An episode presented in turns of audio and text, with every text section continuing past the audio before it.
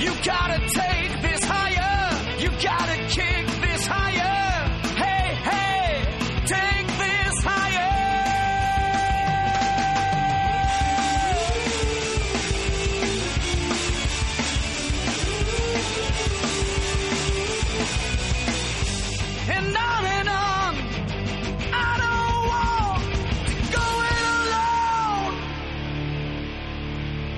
By day, I appear to be mild mannered Sean Lemmy, but in reality, I'm actually podcast host. And when I unleash my mighty yell, Top 10 Thursdays, assemble! I bring together a mighty team of heroes, including John Abner. Colin Westman. Matt Carstens. you may, you said it kind of like there's going to be another one, but no, that's it. That's it's just us four talking about superheroes because the Avengers comes out tomorrow. Some people are seeing it at midnight tonight. Not me. Not me either. It's already opened overseas, hasn't it? It's already made like a huge amount of money. Oh It hasn't even opened here yet. Well, isn't Yeah. that isn't that the thing about Hollywood? We make most of the money overseas now, and Yeah, I guess so. the American box office really isn't that important anymore. Yeah, that's crazy. Just because of Sean pirating movies, or what? I pirate movies the least out of all people on the planet. And we're talking about superheroes this week. Our favorite superheroes.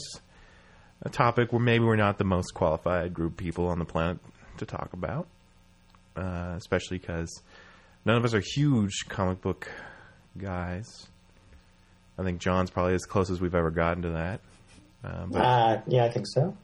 whatever. Got a lot of comics. I've read some myself, and you know, watched lots of superhero cartoons growing up, and I used to read Sonic the Hedgehog. close, super close. You gotta add to the list consideration. Oh, he's my number one on my on my personal list. Sonic the Moving on. All right, so uh, yeah, it's just our favorite superheroes uh, from any media, although they are all from comics. Because what what other great superheroes are there that didn't start out as a comic? The Cape, Turbo Man. Blank Man. like yeah, no, screw all those guys. I like Turbo Man.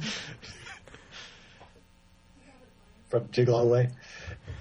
Anyways, Very first one on our list. Probably one that we're going to be talking about a little later when it comes to numbering time. The Dark Knight himself, Batman.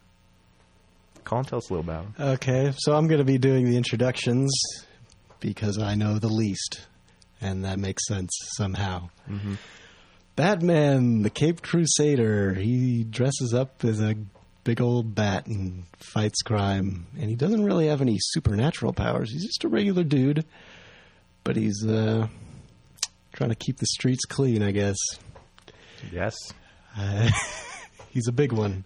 Not really sure what to say about him. Yeah. Well, with super, with uh, with Batman, you have uh, kind of the opposite of Superman. Just super mortal, regular dude who's just in great shape and he's pretty smart. Is he more immortal than other people? Oh yeah, He's super mortal. he's super mortal. super mortal, super pissed to destroy you like a horse. Anyways, um, well, why do you why do you think Batman's so popular? I mean, what do you think the appeal is? I think it's that you can, you know, you can be like, if I was super buff and hella rich and Had access to a cave. had access to a cave, I could do this, you know? But he's not that far fetched. He is kind of relatable in a way. Yeah. He's still he's just a man. He's just a man. And his comics were pretty cool, especially in the '80s with uh, Year One and uh, Frank Miller's Dark Dark Knight Strikes Again, or that whole series. Because I feel like before that, Batman comics were pretty cheesy. Like going back to the 50s and 40s. Like Sean, you remember the Batman boner comic? Oh yes, yes, yes. Jo- Joker schemes to, to pull off the comic? Joker schemes to pull off the greatest boner of all time to make the greatest boner of all time happen because boner didn't used to just mean erection. Back back in the time, it just meant like a mistake, you know, a slip up. Like I slipped on a banana. What a boner! And If so you want, I could read a few panels. yeah. So there's a, there's a whole comic dedicated to just Batman and Joker and Commissioner Gordon and Robin. They're all just talking about boners. The whole comic. I got the page open right here.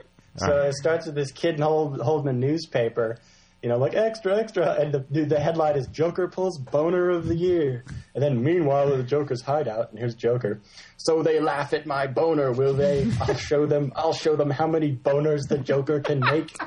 This emphasis on boners has given me an idea for a new adventure in crime. Gotham City will rue the day it mentioned the word boner. and then you got then you got Robin and Batman. What does he mean, Bruce? How can he force you into a boner? I don't know, but whatever it is, it isn't good. That's for sure. Later, and now they're in a bookcase. There's only one thing to do. We've got to get to the Joker before he can get to us. Let's continue our study of the great boners of all time. I'm trying to guess the Joker's next move. Why is there a book called The Greatest Boners of All Time? That's just one example of how mostly DC comics, kind of early on, people didn't really know what to do with comics. They were really immature. What years were that? Was that?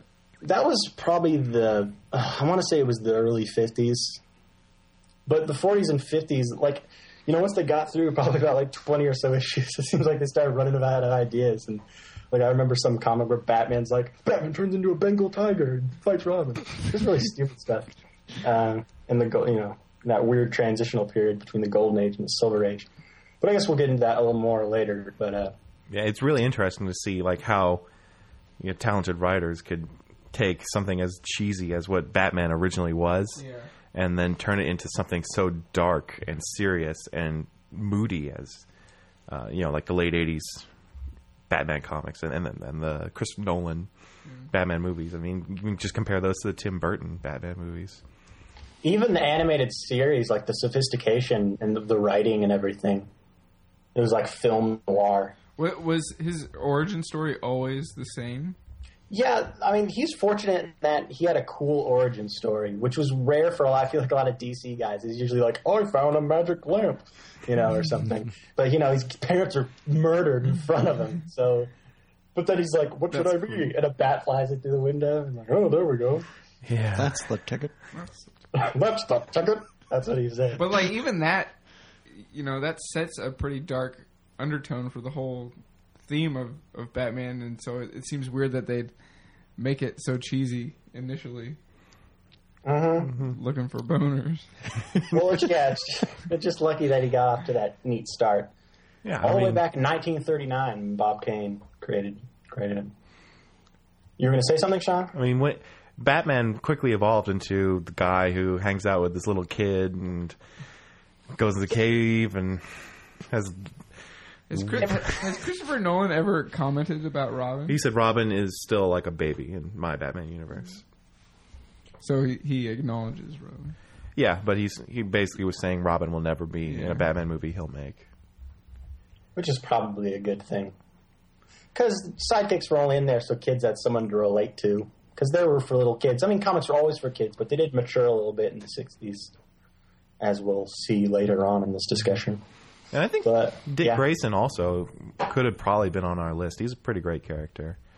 Once you get past the the weird years of him being a little kid who's also Batman's sidekick, he grows up into you know Nightwing, and later he even becomes Batman himself, which is pretty neat. He's a pretty interesting character himself.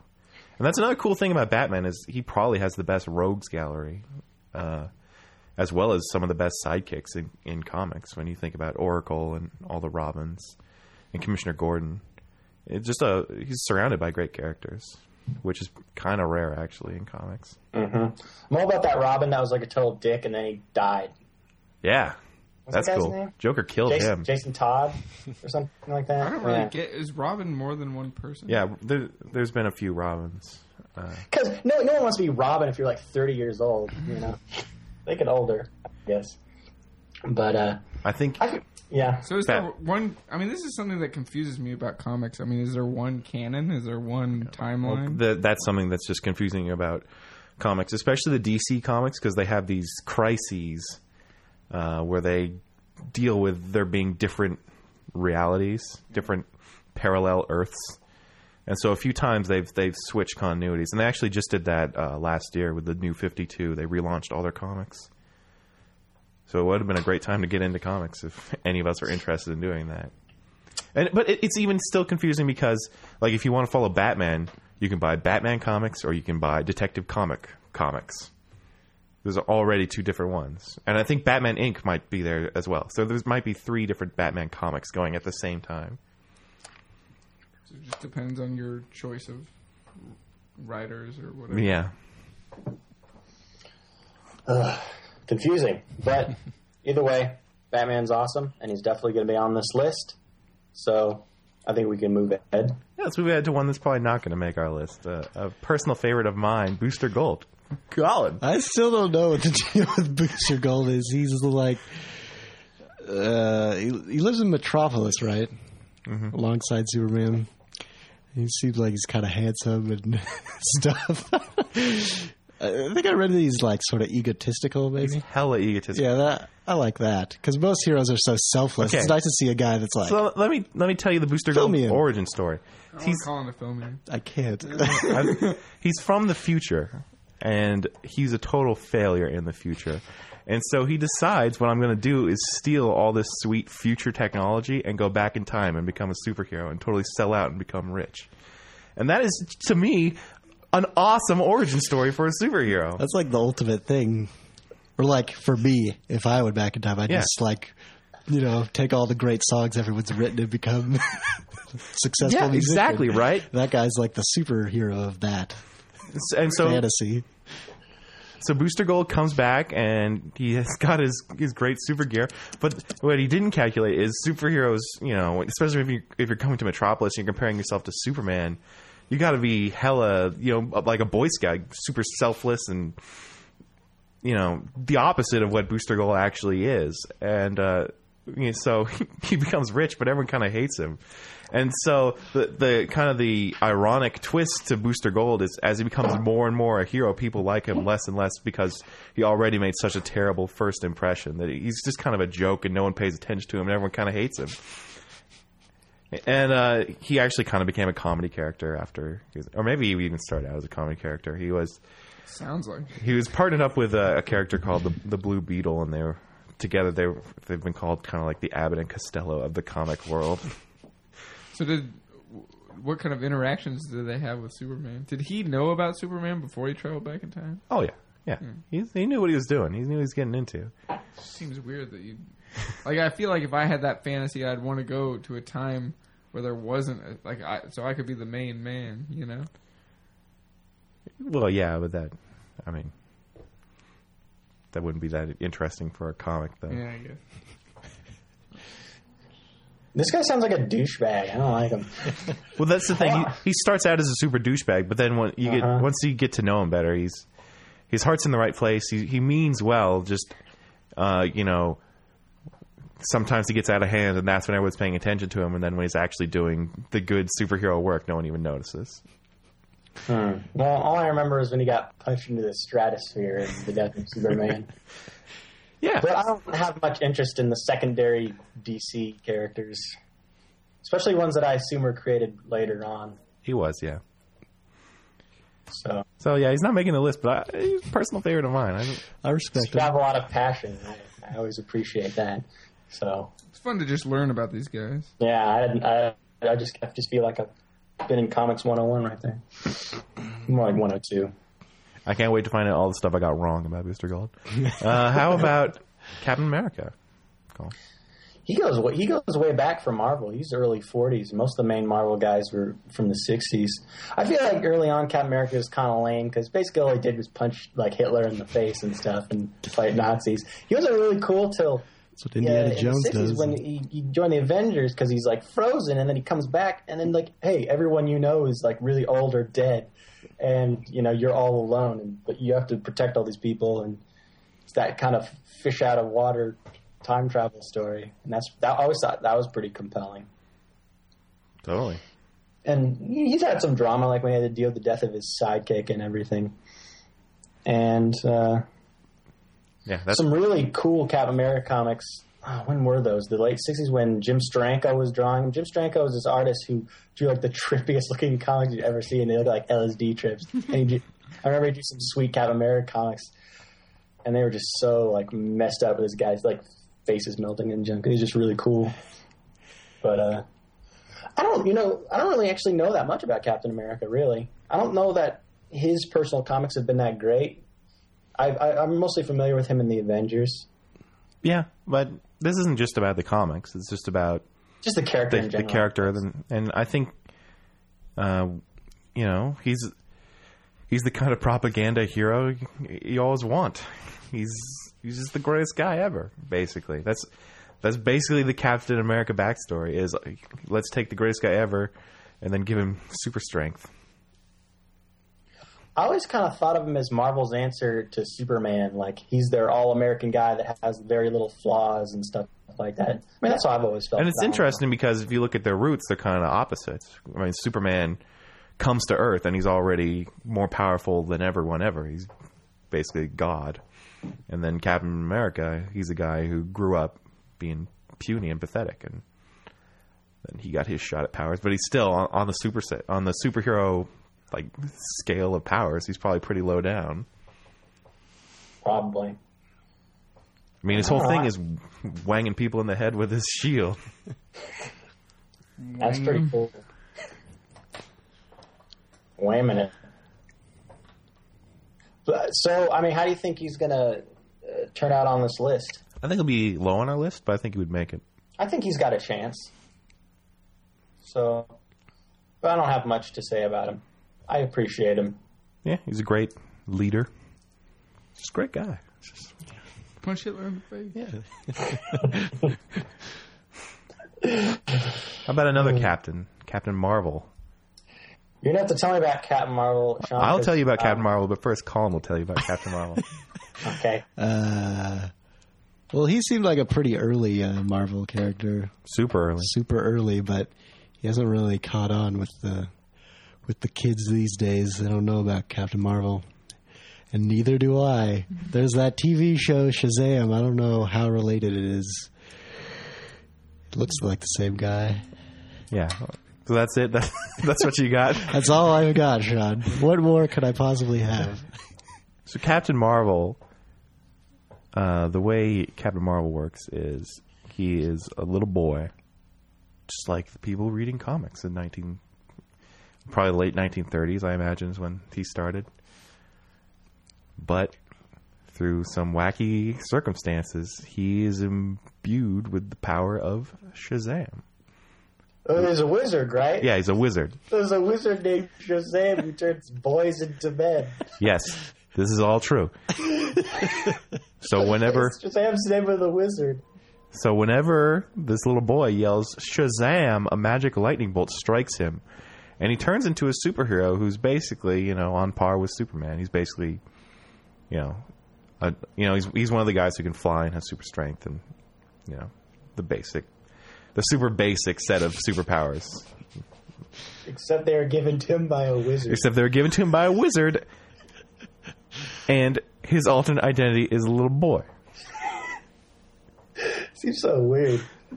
It's funny. The only really the only thing I know aside from the wizard thing about Captain Marvel is I remember hearing about, you know, he started on kind of like a more independent comic label, and then DC like tried to sue it because he's too similar to Superman, and then you know he, he lasted a little longer, but then he kind of fell into obscurity, and then I want to say the early '70s, DC is like, hey, let's let's buy it and make our own comic of you know with Captain Marvel, but they couldn't because Marvel had Marvel Comics had created a Captain Marvel, and so they couldn't call DC. They couldn't call those comics Captain Marvel. They had to call them Shazam. So that's a whole mess. Oh yeah, and Shazam it stands for something too. It's like It's like a bunch of Greek gods. Solomon, Hercules, Achilles. Zeus is in there. Zeus, Gotta have Zeus. other a god. Athena. But yeah, I mean, I'm, No, it's probably a dude god. That'd be weird. I don't know that much about Captain Marvel, but I, I don't. He's not really that impressive. I mean, I think there's been a reason he hasn't been relevant for like 50 years or whatever. I mean, I remember hearing that uh, a few, I don't know, maybe five, six years ago, William Goldman was working on a script, and then he just quit. He's like, no, no, I'm doing this shit. But he's a great retired. he's a great hero for kids though. 'cause, I mean, you he's basically DC's target audience gets to, you know, see what it'd be like if they were a superhero. I guess, but for the most part, I he just kind of seems like a Superman clone. Yeah. Well, I mean, it takes a really, really weird route to get there. And so he has a really weird origin that involves him meeting strange older men. And then he becomes a boring version of Superman. How's how's that a good character? Yeah, I'm a little confused. I don't know. It's the appeal. Uh, I don't know. I, I always thought he was kind of neat. Uh, there's. I, I read a co- uh, comic at one point where he, he fights Superman, totally kicks his ass, which is pretty cool. He like grabs him and he's like yelling Shazam, and so the lightning bolt keeps hitting Superman, and he's like hurt real bad by it. but then Superman deflects it, and he gets turned into a little boy. And then Superman's like, "We're done fighting, son." Cool. Let's uh let's bump him from the list. Here's one that was a little controversial. Uh, Catwoman.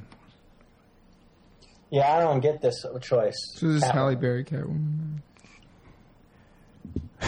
I don't think so. I think that thing's completely unrelated. Yeah, isn't that like a totally different? Yeah, I That's looked- not Selina Kyle. It's I something looked it up else. But It's supposed to be the DC character, though. well, no, it's supposed to be. It's like the same universe, but it's like Halle Berry is like paying tribute to. Her character is artist and graphic designer Patience Phillips. Yeah. And she's like, I'm all about Catwoman or something. I don't know. I read the Wikipedia like two years ago. or. Okay. So maybe you should Rashawn- be telling us about Catwoman. Yeah, well, I just did. what do you know about Selina Kyle? I know nothing about the real one. I just know all about the Halle Berry one. And by all about, I mean what I just told you. What about you, Colin? You know anything about Selina Kyle? Uh, no. She like claws that guy's face in that one movie. You know? Now, now, Sean, why did you put this on here? She's she has this reputation as a supervillain. Explain Well, to me. I feel like Catwoman. If you don't know, she's a lady who sort of died, but was saved by cats, and she has like nine lives and super agility and maybe heightened senses. I don't. I'm not certain what her powers are, Karate moves. but Sex appeal. Yes, she wears a leather outfit, so yeah, very sexy. But uh, Catwoman, I don't feel like is really a villain.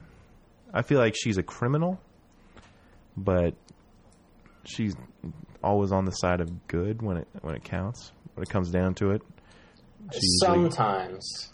I feel like she's a villain most of the, the time. I I mean, mean, all bad guys. There's there's times when they help the other side. Magneto's helped the X Men before. well, yeah. Well, Magneto is a very complex character who I wouldn't necessarily just say is a villain either. Well, we're talking superheroes, and I feel like Catwoman has such a strong reputation as a villain. It just doesn't make any sense to me. I mean, I, I guess I'm just not that big a fan either. I always felt that she was just kind of the sex appeal for Batman, and she's just like a jewel thief. I mean, I guess she's probably she's become more She's advanced cat burglar. later on, like most characters have. Are you But I, I mean, for I've never her found.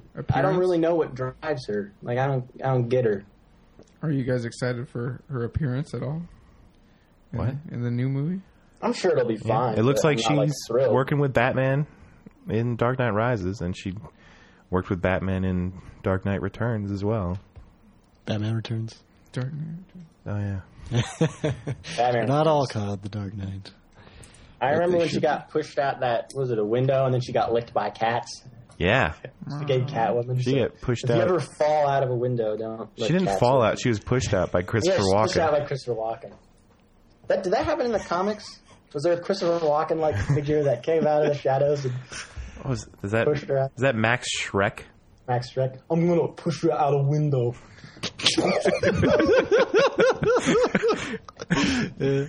And she gets licked by cats.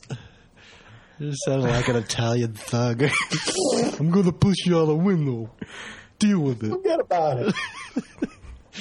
I'm just not hearing a lot of compelling. Sometimes she's on the side of good. Yeah, I don't. That's not think- good enough for She's me. not. A, she's not a superhero. She's Hey, She's a She would be my hero if she wanted. All right, all right, calm down.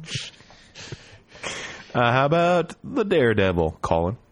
Uh, he's blind and he's Ben Affleck and he's got Kate. He hits people with it. I don't know. You poor soul, Colin. That's not bad. That's all you think Daredevil is. That's all I think Daredevil. He's got a red leather suit. That's kind of the sad thing for Daredevil is most people only know him from that from the Ben Affleck movie, which most people did not like. I kind of like it okay, but I'll admit that I was pretty. It was kind of stupid.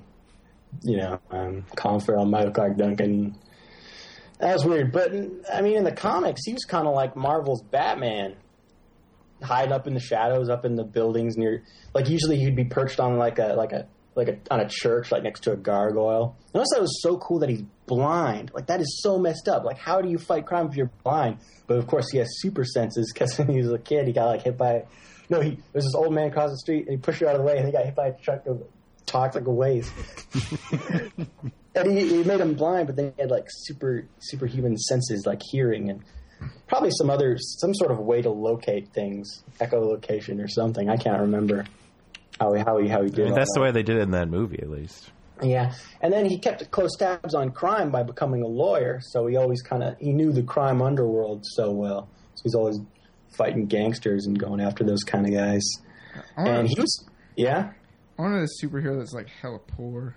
Is there any? that- He's not that. I mean, Spider Man's hella poor, but Well, yeah. Daredevil's not that well off. he lives in like Hell's Kitchen. It's like shitty part of New York, He's right? like, you fucking made this goddamn suit, you son of a bitch, like that.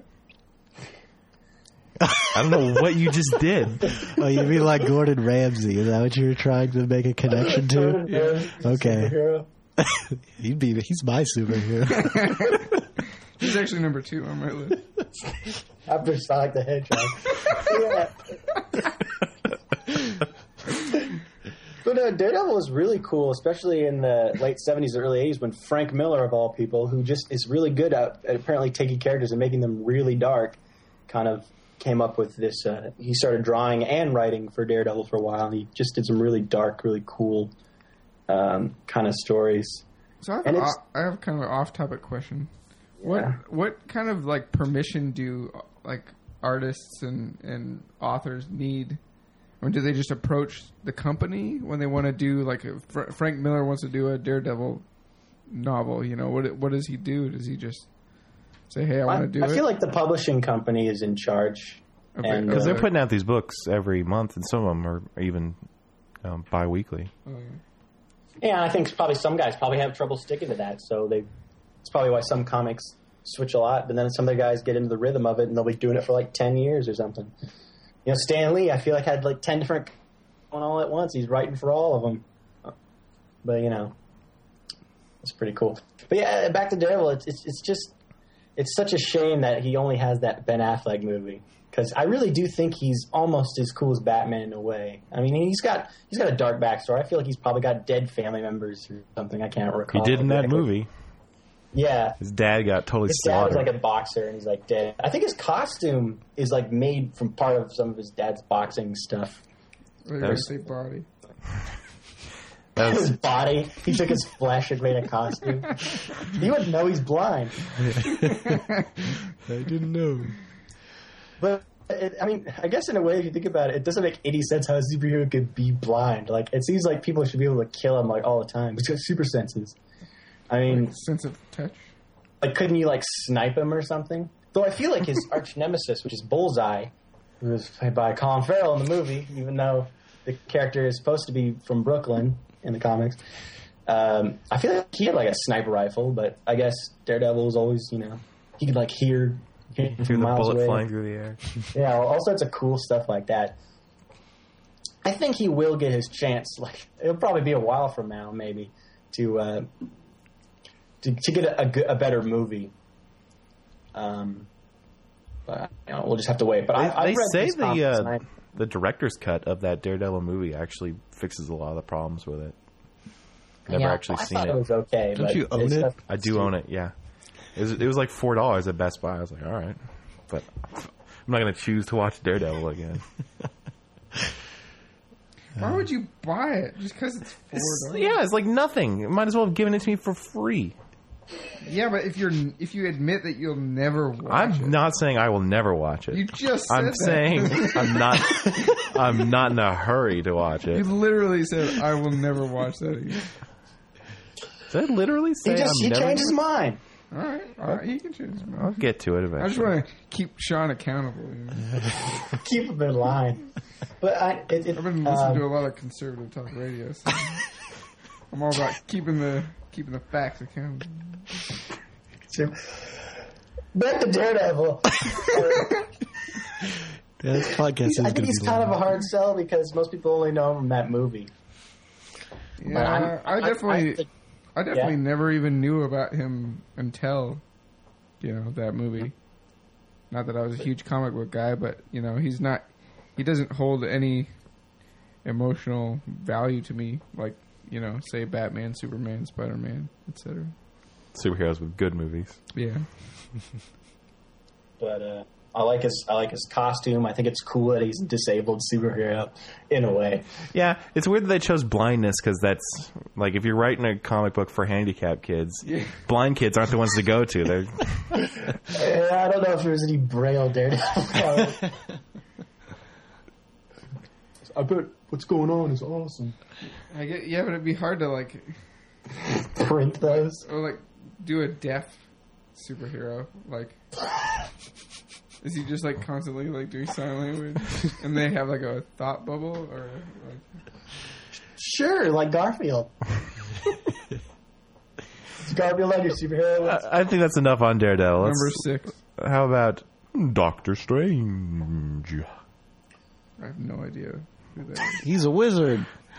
And he's got a cape. That's what Sean told me beforehand. What did I tell you his rank was, Colin? His official title. Ultimate fish- wizard. Ultimate lizard? What? Wizard. Why would I uh, say lizard? I don't know. Sounds His pretty type. cool. What do you mean? Oh, I looked up. It's like Sorcerer Supreme. or is that Doctor Fate? You were talking about Doctor Fate a I was lot. talking about. I was talking a lot about Doctor Fate. But anyways, Doctor Strange is, is a Marvel character. He's this kind of black magic. Master of Mystic Arts and Sorcerer Supreme He's of a Earth. sorcerer, yeah, and he uh, deals with black magic and astral projection, which is really cool. He'll be like sitting there and then just flies out of his body.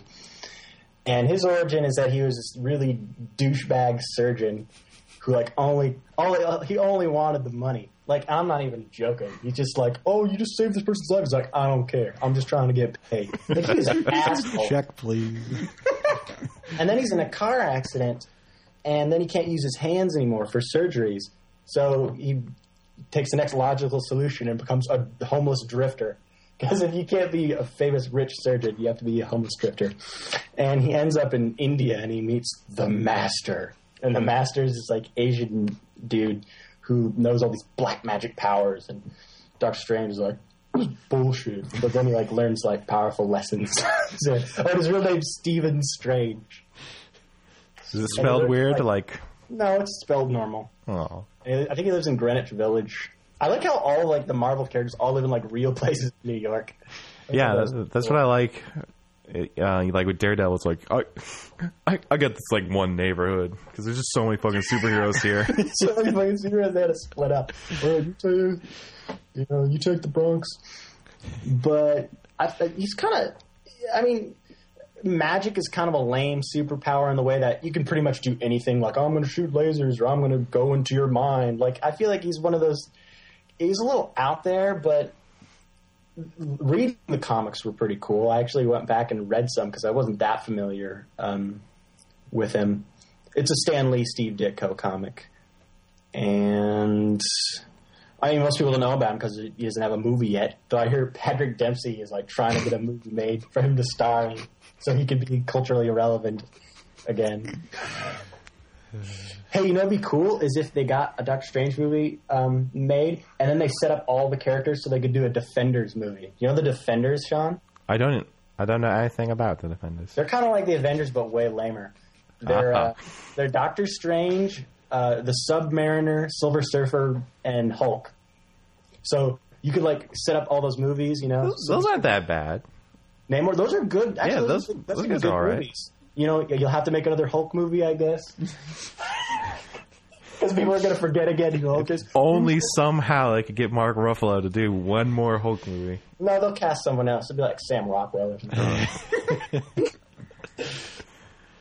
but yeah, I mean, the, I, I wanted to give a shout out to, to Doctor Strange just because he's he's kind of cool in his astral projection. That's, I mean, I guess that's a cool power, but uh, Is he a little too powerful? I mean, that's that's the thing with magic superheroes.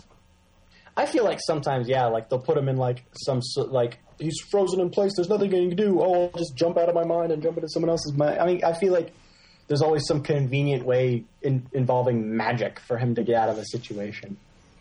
But his his his backstory was cool, and I'm Yeah, sure I, I like to know that he actually did earn that doctor title. He's, he's not just calling himself Yeah. Doctor Strange. And I feel like he had a lot of dead family members too. I feel like all Marvel characters have to have lots of dead family members to set them up, which is a pretty dramatic way to set up a character. But uh, you know, until Doctor Strange gets a movie, I don't know how world about him. Probably not going to make. I it. guess as far as the magic superheroes are concerned, he's kind of the most popular one. I mean, unless you talk about Doctor Fate, who is basically the DC equivalent of him.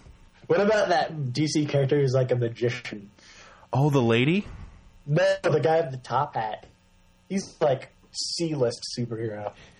Never mind. I don't know. I don't really know. I just remember when Conan O'Brien had the superhero uh, cartoons made of his character, and he's like, "Who is this wizard in this cartoon?" but yeah, uh, there's some pretty weird DC characters. But uh, Doctor Strange is cool, but he's just not really unique. I don't know. I can't put my finger on it. It's not really popular. He's just kind of cool. Let's talk about another superhero that got a really unfortunate movie, The Green Lantern. I'm going with the Hal Jordan version, uh, although Kyle Rayner and John Stewart are both also famous Green Lanterns that are good. Don't forget the first one. I am going to forget the first one. Hal Jordan is the one I'm going with on this list. Colin, can you tell me anything about Hal Jordan? Uh, not really, because I didn't see that movie. But he's got a ring and it does stuff. And he's also got a lantern. It's from space or something. So are these different people that are like? So the thing with the Green Lantern, which I think you, I think you would like Green Lantern the the most. I think Green Lantern is probably as close as we're getting to like a Star Wars superhero. it's basically the Green Lantern Corps is this intergalactic police force that defends like whole galaxies. Each every individual member has all this power, and it uh, it comes from this this giant lantern and these.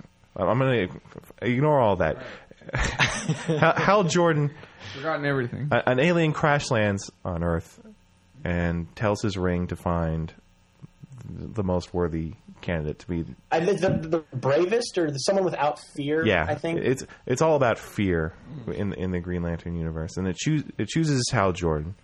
So he gets the ring, he gets the lantern, which powers the ring. That's that's that's the thing with Green Lantern is his ring will run out of power, you know, at, at the perfect time always because it's you know, people are writing it. It's not actually it's not a video game or something where there's actually rules.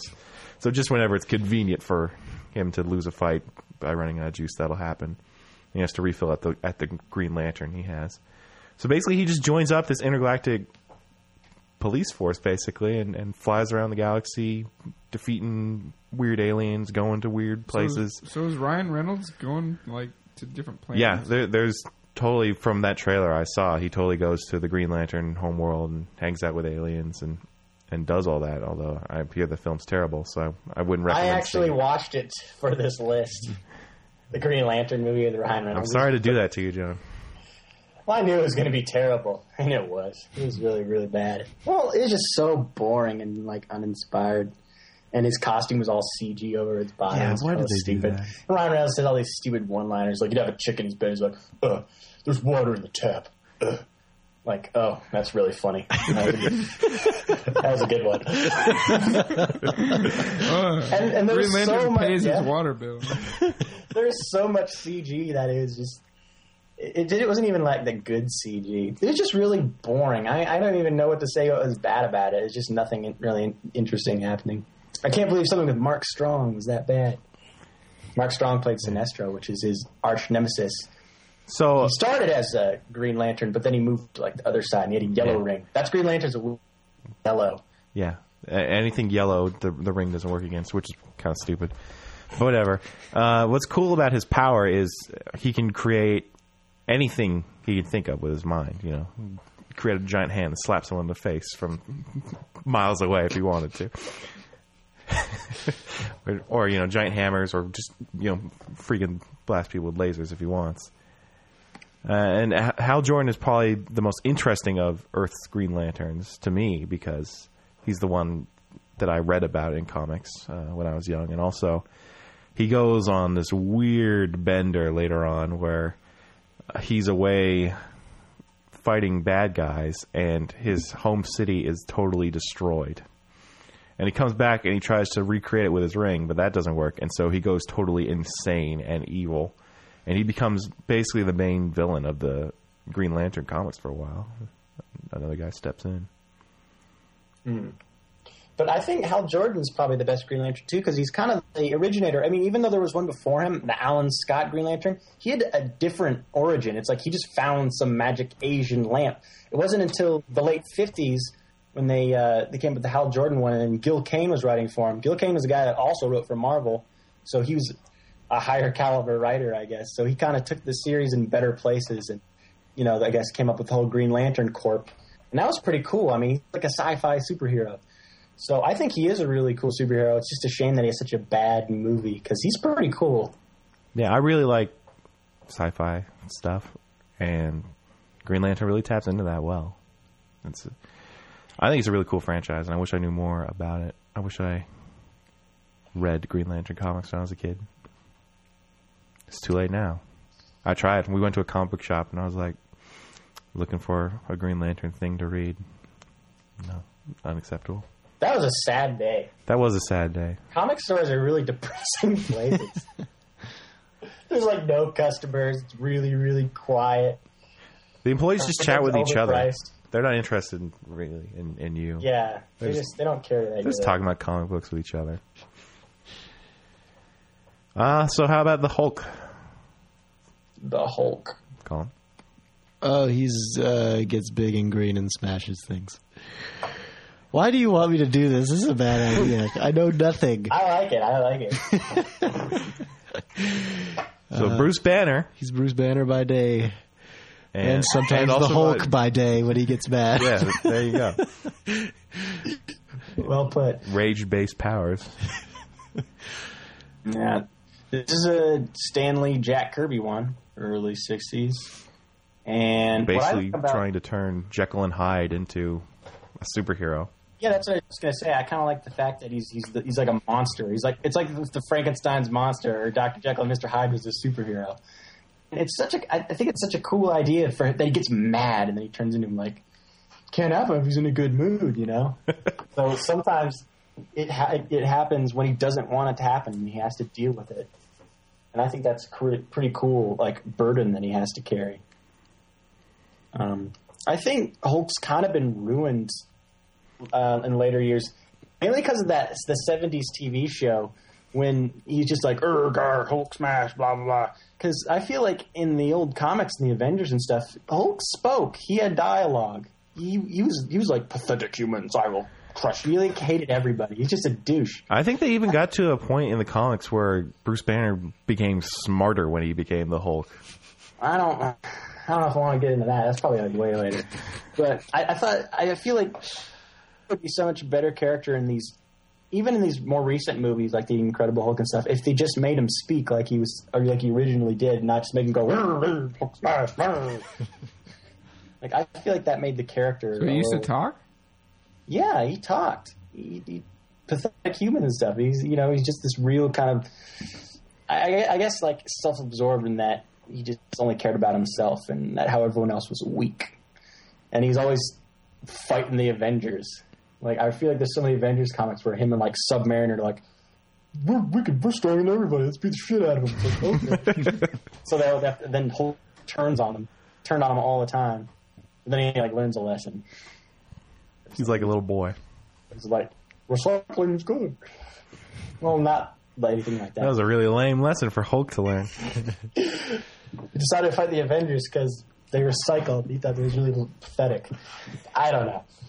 But yeah, I think it's cool that he's this hideous monster when so many of these other superheroes are like super like handsome douchebag type guys. And, yeah, well not douchebag, but you know, super handsome. And Hulk is just like this ugly monster. He's saving the day. Yeah, and he's also so strong, so so strong. And he can jump really high. You know, in the comics a little while ago, they actually had an event called World War Hulk because he's just so strong. I think what I read was that they had like banished Hulk to a faraway planet, and he somehow got back, and he was pissed.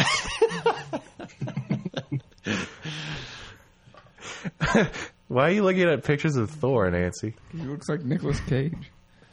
He does look like Nicolas Cage in that one picture you're looking at. The magic of the internet. Um, I so- don't- I don't know. Hulk on the list? I like the concept of Hulk. I feel like people sell him short because they just think he's like, er, der, der, smash. Is that what you like thought about him? Yeah, basically. He's more complex than that. He's he's got a, he's like Jekyll and Hyde, and I think that's an interesting concept for someone who, who's a superhero or who, who uses their their disability and this thing that they're trying to change. But you know, he's trying to not be the Hulk, but at the same time, he's using it to help people. I think there's some really interesting th- themes going on there. Yeah, they handle Uh, it a lot better in the in the second Hulk movie they made, The Incredible Hulk. There's a- Yeah. Well, the TV show handled Bruce, the Bruce Banner part really well. That he's kind of this. excuse me, John. In the TV show, it was David Banner It's David Banner. I can't remember why they did that. Because they didn't want people to think, "Wait, Bruce Banner, Bruce Wayne, is this Batman?" Why is Batman green? I hope that's not it. That's the stupidest thing I ever heard. But yeah, I mean, they handled the, the, the, the Bruce Banner part, but I don't think the technology was there for Hulk, and, and they just kind of turned into a bumbling idiot with Lou Ferrigno. Hey, at least he didn't wear purple pants every day. Yeah, I don't, I don't know what the deal with that is. Why Hulk always has to wear purple pants. 'Cause green and purple just go really well together. Works for the Joker and Lex Luthor, The original Green Goblin. original Diamondbacks jerseys Yeah, that look terrible. green and purple. But I think Hulk should be in consideration. Okay, how about the Iron Man, Colin? well, Iron Man seems like not really an upper tier superhero to me, except for that film, which was actually pretty good. So that was kind of a weird case where a sort of lesser known superhero actually gets a good film, and then he's sort of more well known in the public consciousness. Uh, He's always been kind of a leader of, of the the Marvel heroes. Mm-hmm. He's one of the higher up guys, just because he's like he's a full on adult. He's a bunch of little kids, but uh, he is very adult. he's Full on. he's kind of kind of like Batman in the he's just a really rich guy with gadgets, but his gadgets are a lot cooler than Batman's because it's just a giant robot suit. But the vibe I get from him too is like, like it's not a superpower, but he's like smart. Yeah, He's like just like Bruce Wayne. freaking genius. Yeah, Yeah, But I feel like like when I watch that movie, I'm like, God, like I can't even imagine like being this smart. Like, he's probably like just doing math in his head like all the time, carrying numbers and shit. so is Batman. No, he's just like, Yeah. "I'll kill you." But yeah, I mean, I thought it was kind of interesting that they decided to make this rich, industrial, capitalist character into a superhero because you wouldn't normally think that would work. I mean, no, nobody wants to see like Donald Trump as a superhero. And that's that's another thing. or Like do we? like Tony. Donald Trump with like a super suit. Yeah, I think uh, everyone would want. I don't know why you're saying people wouldn't want that. Of course, Why hasn't he done it yet? of course, He's He's everyone got an army that. of apprentices. But that's Go that's, take and go get them. You're fired. that's what he would say Fine. every time he launched a missile. He has flamethrowers on his wrist, Sean, not a missile. You're fired. He doesn't need a helmet because his hair is like a helmet. Yes. But that's one of the things I like about Iron Man is that Tony Stark is way more like you know the real life billionaires than Bruce Wayne is. Bruce Wayne is a crazy man in a cave who just you know, you know, it goes back to that debate John and I and that guy sitting in front of us in the theater had, wh- which is the real identity, Bruce Wayne or Batman. But with Tony Stark, it's very definitely he's this rich guy. He's this, he's spoiled and snarky and smart, and uh, he finally figures out he can use that for good. But How did that conversation go? I don't know. John and I were just talking about I really don't want to bring Yeah. it up. I don't have to. I don't have a Batman debate. I just I want to know like what the guy said. Like who was on? he, he whose just like turned around and was like, you know, I actually agree. I totally think that Bruce, He's on Bruce Sean's Wayne is, is the mask and Batman is the real identity. And So, then he like- turned back to his life. and he's been doing his life. No, ever then he started since. talking to his dad about it. So he didn't go back to his life. Yeah, we've forever changed it. That is, that is his life. That is his life. Anyways, I don't want to talk about this weird guy that was sitting in front of us at like Lawrence of Arabia or whatever it was. But anyways, we, something we haven't mentioned is the fact that Iron Man is really vulnerable. He has that he has to have a chest plate because there's shrapnel lodged in, near his heart, and he has to, it magnetically pulls it apart. So he kind of has to have all this super stuff. And let's not forget going. that he he suffers from uh, PTSD and becomes an alcoholic, which is something they handled really, really poorly in Iron Man 2, but it's a big part of, of his character in the comics. In the comics, yeah, definitely later on. But yeah, I mean, and those movies, yeah, they definitely definitely did a good job handling. I mean, most of everything in there was about right. I mean, I I, I, I believe it was Vietnam where he got injured. Yeah, and, well, and then they relaunched it, and it was like the Gulf War, wasn't yeah. it? And so, So, I mean, so that's just what they do. Just whatever war America's in at the time, that can be Iron Man's origin. And he's kind of a tricky character to do these days because like his, his main villain was this is outdated like metaphor of like communism, the Mandarin, this Asian dude with magic rings. Which it looks like we we might be getting him for Iron Man three. They're they're saying they might be filming some in China. It sounds like if they do use him, he'll probably be more like a combination of characters. Like he won't really be him, but it'll like kind of be him. You know, Just trying to get Fin ridiculous Foom. Character. or Fing whatever. Fang Foom. He's like a giant dragon. He's Yeah. the worst villains. Fing Fang Foom, the Mandarin, Whiplash. Here's a whip. The Gray Gargoyle. Really terrible. Ironmonger, What? the Ironmonger, Ironmonger, yeah. Jeff Bridges. Jeff Bridges. I mean, I guess Iron Man is kind of second tier. I mean, those movies have definitely made him popular. He's The- not like the weird- really amazing. the weird thing about Marvel to me is it doesn't have like I'm. It's harder for me to define who the big characters are. With I mean, with DC, it's so obvious. It's Batman, Superman, Wonder Woman. Everyone knows that. But with Marvel, it's like uh, Spider Man. I guess Well, their popularity has changed. Captain. America. I'd say, like at the height of Marvel popularity, you could say like Spider Man, Hulk, Fantastic Four, Captain America. You know, I think I feel like those guys are some of the bigger ones. But of course, it's changed over time. Some have been forgotten. Some are more popular. Yeah, I know. A few years ago, when I was another movie theater overhearing story, is they teased Thor's hammer at the end of I think that was Iron Man two, and uh, father and son were talking behind me, and the son said, "Daddy, who is Thor?" and father said, "Listen, son, Thor is the worst of all superheroes, and he's also a Greek god, or a, a Nor- Norwegian Norse. Norse god." That guy's got The, against yeah, Thor. I hope that guy ate his words because I like that movie. Norse. He lost custody That's of that weird. kid. He, he deserved it. But I don't know about Iron Man. I feel like if, if he's on the list, he'll, he's bottom more bottom half. He's, he's not really amazing character. Like the, He my, just one, happened to have a really good movie. one of my biggest regrets about that. No, I guess it's not my regret. Just something I didn't like about those movies is there wasn't enough like that one scene where he like where he flies over to the Middle East and like totally kills all those people, and like there wasn't enough of that. There wasn't enough of Iron Man, you know montage fighting bad like just random bad guys. You know what I mean? Mm-hmm. Like th- that's the kind of stuff like I, I love watching him do that. And, like shooting his things, not just like yeah, but I think they showed you in that scene as well that those guys are just no match for Iron Man. it's not really that interesting if he can totally just down everyone in one shot, basically. Yeah, I guess I just feel like he doesn't use his powers, like his suit powers, very well against like you know, the big huge suit. Well, don't you think they did better in Iron Man two? And I mean, there's a few fights with with Whiplash and Yeah. and the the whole thing at the end where he's just fighting like dozens of robots. I need to watch. That fight that was again. like two minutes long. I feel like. I feel like his longest fight was against Don Cheadle. yeah, he's mostly just building. God, uh, that is just the worst scene. Let's stop talking about that. How about Jean Grey, aka the Phoenix? I'm not a big Jean Grey fan. I know. Oh yeah, Colin's got to do his, his introduction. Yeah, the, she's an X Man, and Uh-huh. The first X Man. oh, really?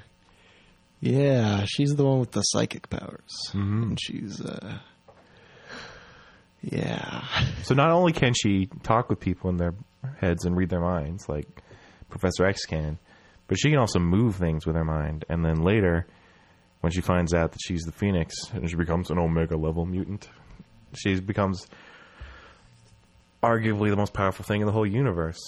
Which is why I like Jean Grey because it's a character that could have very easily been, you know, the the love interest girlfriend, you know, practically girl next door type character on the X Men, and then she evolved into this ridiculously powerful alien monster almost.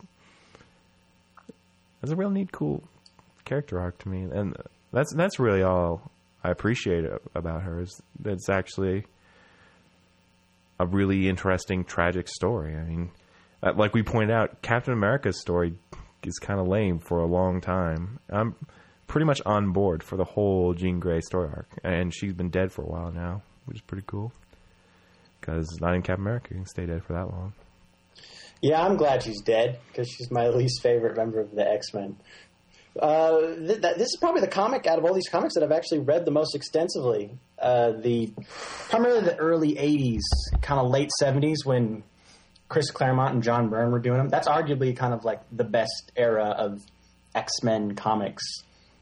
And I think w- one of Chris Claremont's best qualities as a writer, he wrote for the X Men from like '77 to '91 was uh, that he did do strong female characters. He made Storm like a leader. He came out with Kitty Pryde. He's like one of the more realistic, kind of relatable characters. And uh, Rogue is his outsider. But I feel like the best thing he ever did with Jean Grey is when he killed her off. I mean, he did make her the Phoenix, but I feel like even when she was the Phoenix, she's always like, "Scott, help me! I can't control myself." Blah blah blah blah blah. And I just just kind of found her annoying. I always feel like she was just kind of the ill-fated heroine. Uh, I mean, I guess that, that, that Phoenix series, there was some cool stuff going on there. And that, that comic, the Phoenix Must Die comic, which is one of my favorite comics I own. I mean, that's pretty good. It's kind of like the Empire Strikes Back comics because it like ends on a total, it ends on a total downer. It's like they put Phoenix and all these people like on, on the X Men on trial, and then they they fight them with these other team of superheroes. And the X Men lose, and she like dies. But I mean, I, I just feel like there's so many other X Men female characters that I I, I feel like are just more developed as characters. I, Jean Grey is okay. I just I just see her as a love interest. Yeah. Uh, you know, there weren't that many ladies on the list, and she's one I knew about and liked, so I put her on. But she's off now. Let's keep going. How about the Rorschach From Watchmen, from Watchmen? Colin? Didn't you see that movie? yeah, I saw that movie. Remember, he was the guy with the fancy mask. It was all Yeah, it was ink all blot test. yes, And he was the crazy. Rorschach test. sure. These are all the things I would have said, basically. I, I, I don't know. Well, Yeah. Uh, he's he's a takeoff on the question, uh, a DC superhero from days days of future past. Uh, he is basically just a detective guy, but he's also totally insane. Uh, that's probably my favorite of the whole Watchmen comic. Is the the when when Rorschach's in jail and they they go over his backstory. They, you know what I'm talking about, John? When the psychiatrist is Yeah, analyzing yeah. him. That's That's probably my, my favorite favorite one. part too. It's great. What, what's cool about Rorschach, he's total vigilante, and it's really realistic. He goes to jail and stuff. Like his his arc is so is, is pretty believable, despite the fact that he's in this world of where superheroes exist and all sorts of weird. Well, what's stuff like interesting that. about Watchmen is it's a world where only one real superhero exists, and everyone else is just people in costumes. yeah, I forgot true. how much I was all about that movie. It's a really cool movie. I caught fire on TV recently. It's, it's a it, shame like, that most people didn't like it because I thought it was pretty cool. But I think maybe my favorite part of Rorschach in the Watchmen comic is like the end. Um, if I recall correctly, Ozymandias, who's kind of kind of the villain, I guess. I mean, if you can say Watchmen as a villain, and there, there's like a bunch of nu- nuclear threats and like scary stuff like that going on, right? If I if I recall right, Mm-hmm. That's that's the whole nations. setup. Is yeah, that was it's the- basically like Bay of Pigs time all the time. So Ozzy Ozymandias releases this like giant space squid or octopus. In the movie, I think it was just a bomb or an explosion Yeah. to kill to kill people.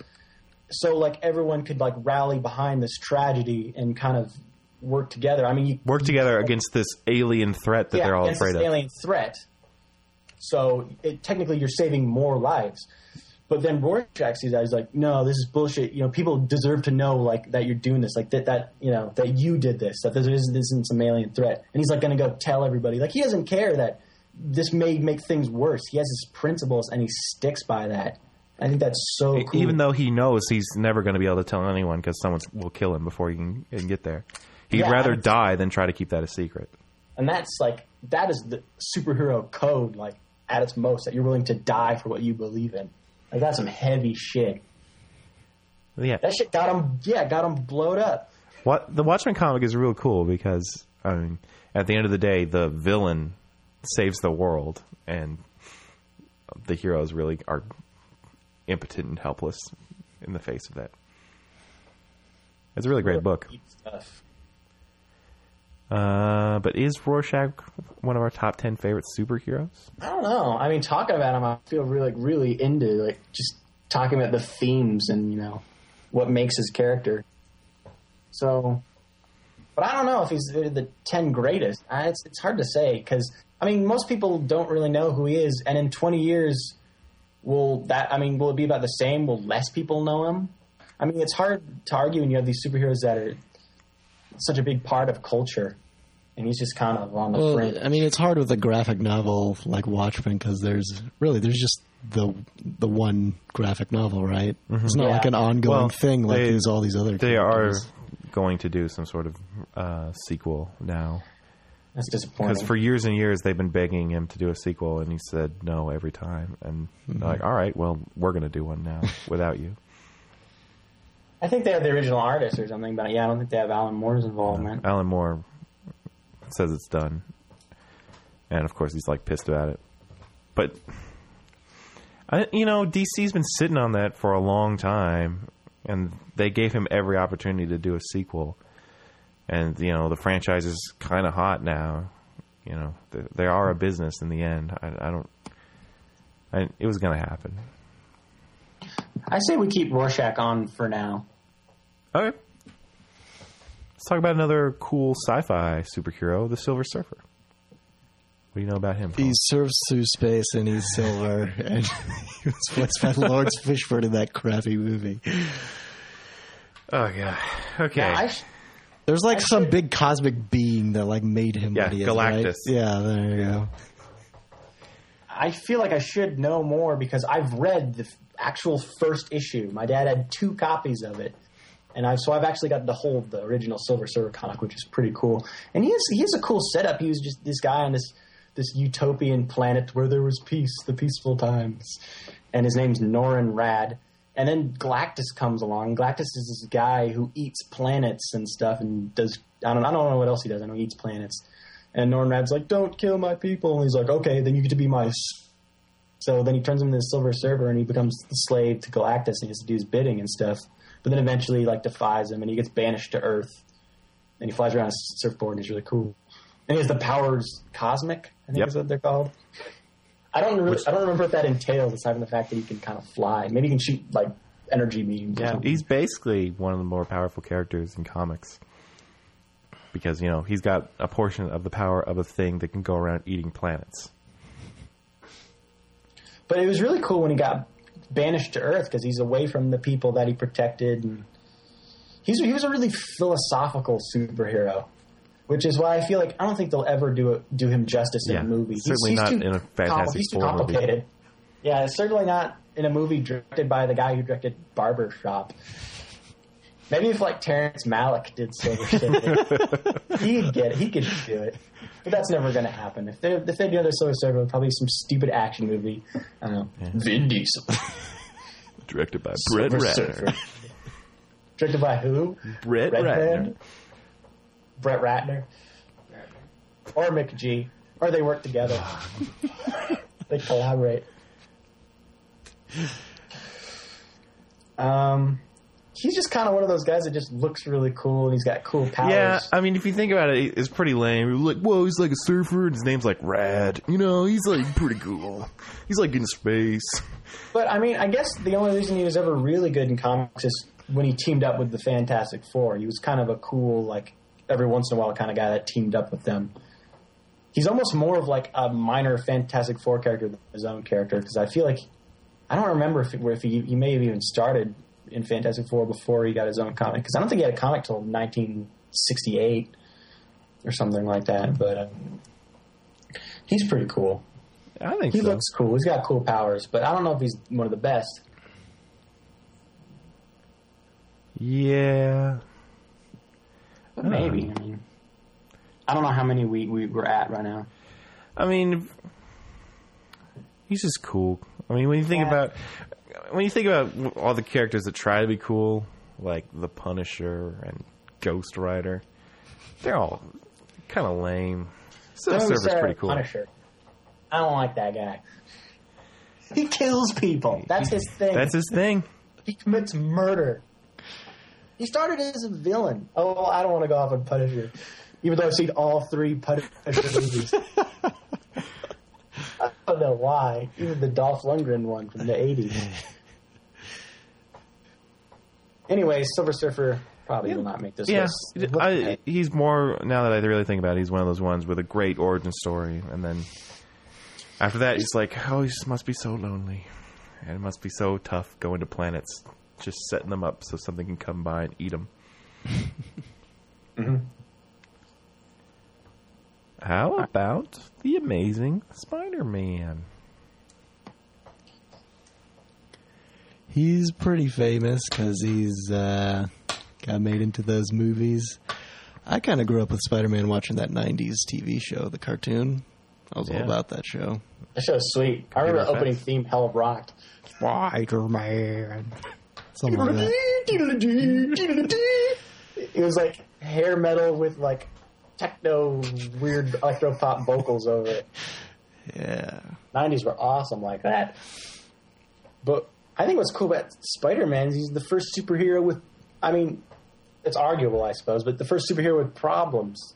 He was a teenager, and I seem to recall hearing Marvel comics were like, dude, you, there's got to be some tall, you know, strong adult that kids can look up to. But now I feel like kids relate even more to a teenager with problems, you know, Hot teenage problems. problems. Yeah. Hot problems. That that was the that was the shift. It wasn't someone you can look up to anymore. It was someone you can relate to, and that's kind of become Marvel's whole thing. That's why a lot of people prefer Marvel over DC. Is just because you can relate to their heroes now. Uh, I mean, Spider Man has all the same problems everyone has. He you know, got bullied in high school. He couldn't really pay for college, even though he had scholarships. He was busy all the time with trying to just make ends meet. His parents are dead, and his uncle dies later. I mean, Spoiler. It's a spoiler if he's been he's been around for like what forty something years. But yeah, it's funny. Uh, but yeah, but yeah, I think it's cool that he's a, he was a nerd too, like you were saying. You know, he's uh, he got bullied and stuff. He wasn't just a normal kid. He's a kid with problems, with hot problems. Hot problem.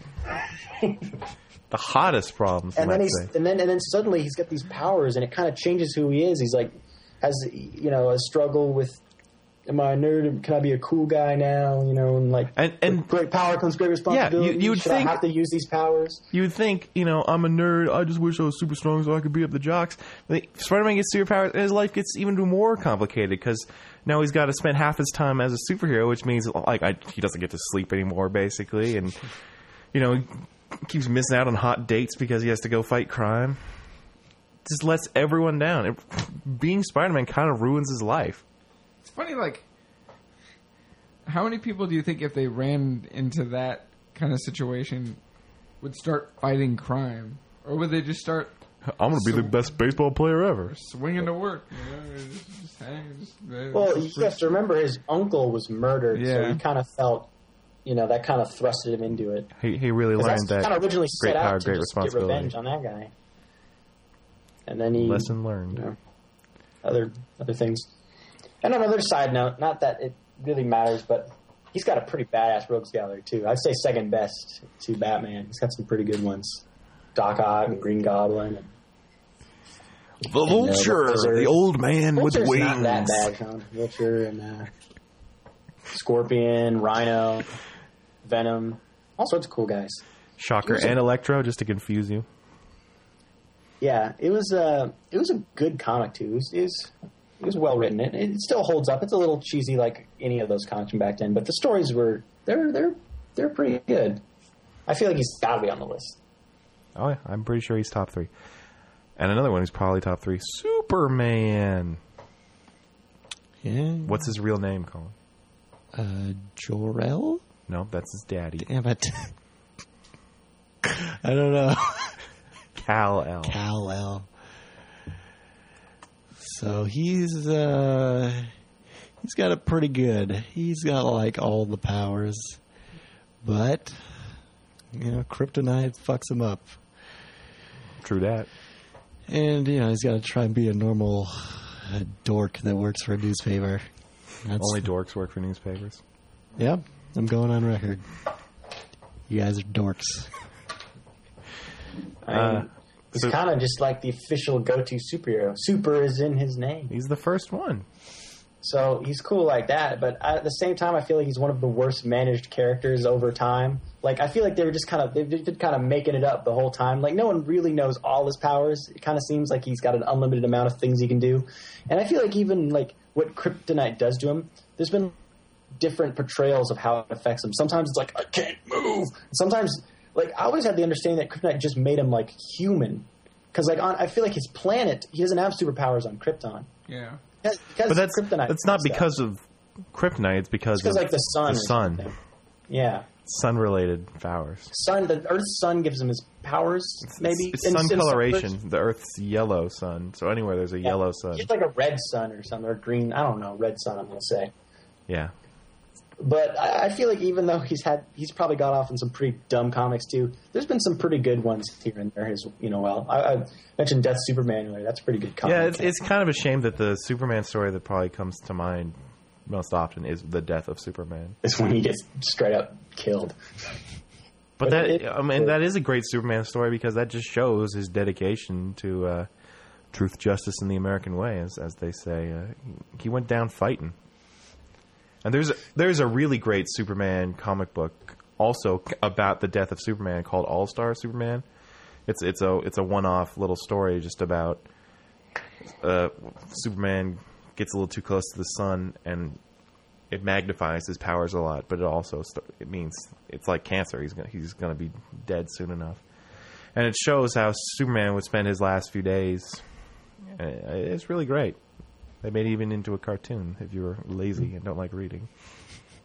I feel like they've done a good job in recent years of showing the kind of conflict that he has, and that he has this pressure to he has to be everywhere at once. He, and he can't really he can't really be himself. He can't be Clark. You know, he can't be with Lois Lane. He's got all these places he has to be at the same time.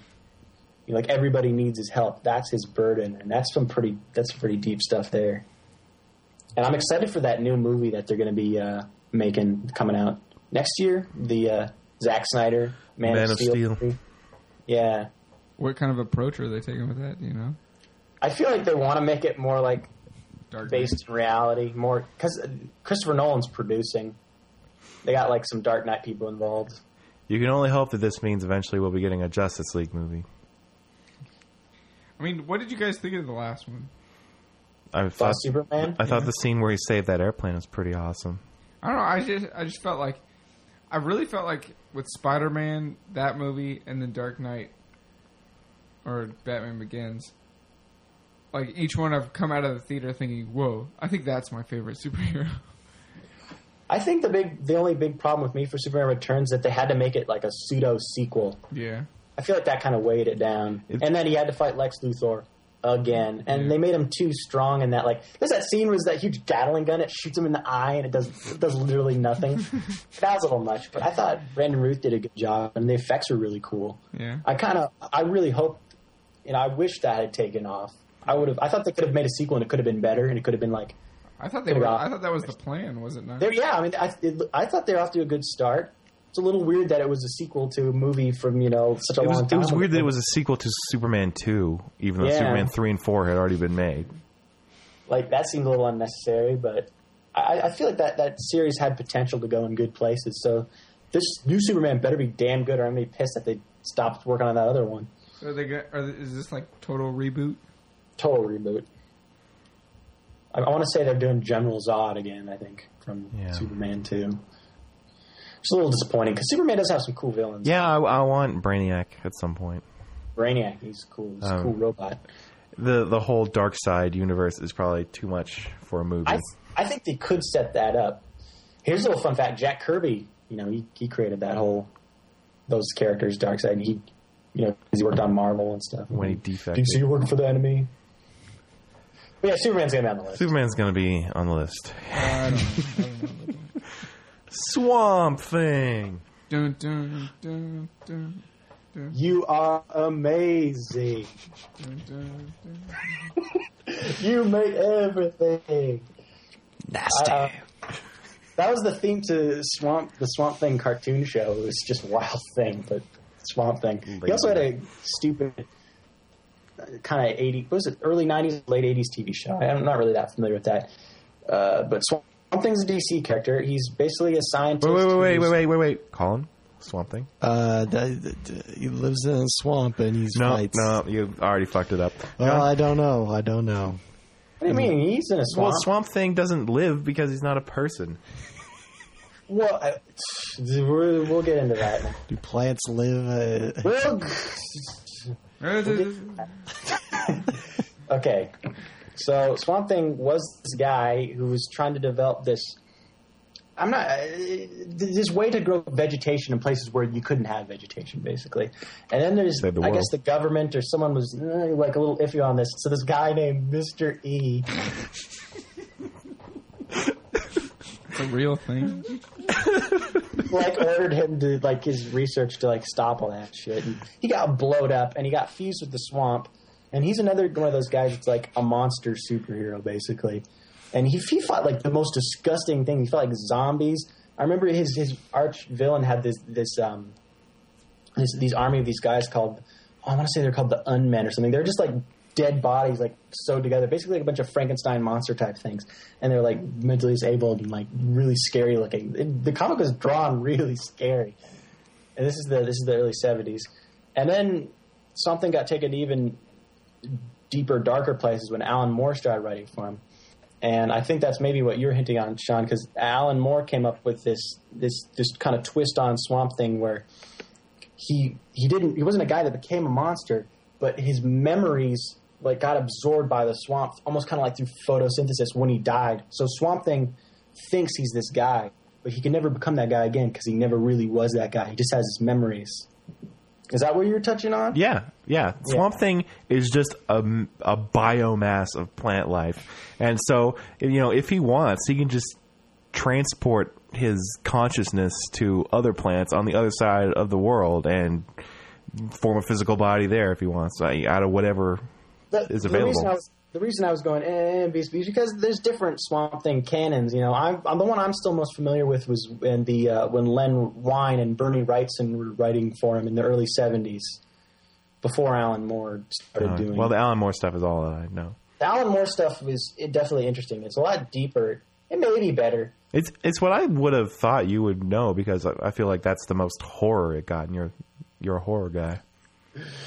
Well, yeah, I don't know. I, I just I, I was probably just most familiar with the old Swamp Thing because I just had more of those comics, and there were there were more of them. And uh, but I mean, obviously, you guys have no idea who I'm talking about. He had a movie in the early '80s. Wes Craven did the movie. It wasn't that great, and then there was a really stupid sequel. And then since then, he's kind of been forgotten. He's definitely due for a reboot, which could be At, pretty at- cool. at his best. Swamp Thing can be a, a pretty freaky, fun superhero story, but at its worst, Swamp Thing can be like lame Captain Planet. I feel like there are environmental undertones in those comics. Definitely in the stupid cartoon show. Yeah, it looked like I watched the opening credit sequence to it. It looked like the kids from Captain Planet were in that cartoon. like those were his sidekicks. Come on, kids, let's go. Let's. Does he speak English? He speak, yeah, he speaks English. How did he know a man? Well, Because he's, it, it was he's just like planets. photosynthesis. His memories. It's hard to explain, but it's pretty cool if you can wrap your head around it. Well, Well, if Nancy can't wrap his head around it, it's not on the list. Let's talk I don't about think so. let's talk about a different thing. Let's talk about the thing. Ben Grimm, the thing from Fantastic Four. Cool. Call. yeah, he's uh, made of rocks or something, right? What the fuck is Yeah. he? Uh, Okay, and he's big and he smashes things. He kind of just seems like the Hulk, except he's like that all the time. Okay, but the Hulk's catchphrase is Hulk smash, Smash. and the Thing's catchphrase is thing. Yeah. the Peanut Gallery got it. It's clobbering time. Which just shows you how unqualified I am to be talking on this podcast. The Thing is cool because he is a failure. In that, What? in that, uh, Mr. Fantastic's failure, if you, if you if you know what I mean. He's they go on this fantastic journey into space, the Fantastic Four, and they all come back with superpowers except for Ben Grimm. You know, Mr. Fantastic is still a brilliant guy, still looks like himself, but he can stretch out, and that's pretty cool. Sue Storm can turn invisible and make force fields, and you know she's uh, pretty cool as well. And then Johnny Storm can set himself on fire when he wants, and that's pretty cool too. And then poor Ben Grimm is turned into this giant golem with no ability to turn it off. He's stuck like that, and that's you know that's rough. And another thing that I've always liked about the thing is his his whole personality. He's kind of a jerk. He's like this guy from Brooklyn who just like it's like if some you know like Italian wise guy was a superhero. You know? It's like why is this guy on a space mission? Well, because he's best friends with the space guy. Uh, yeah, I, that was that was always a little puzzling. But he's he just he's not the kind of guy you'd expect to be a superhero. He's just this kind of cranky guy from like Brooklyn who's easily annoyed. And I thought he's always really funny, but at the same time kind of sad because he is stuck like that. Everyone else can turn it off, and he's stuck like that. And it's it, it's you know it's difficult for him to find love. I mean, he finds love with like some blind chick.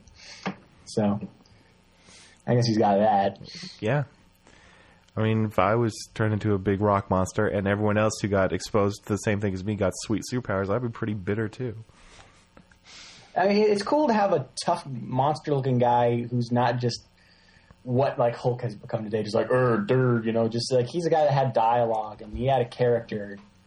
He had problems. And and while he was grumpy, I think his, his heart was always in the right place. He always problems. cared.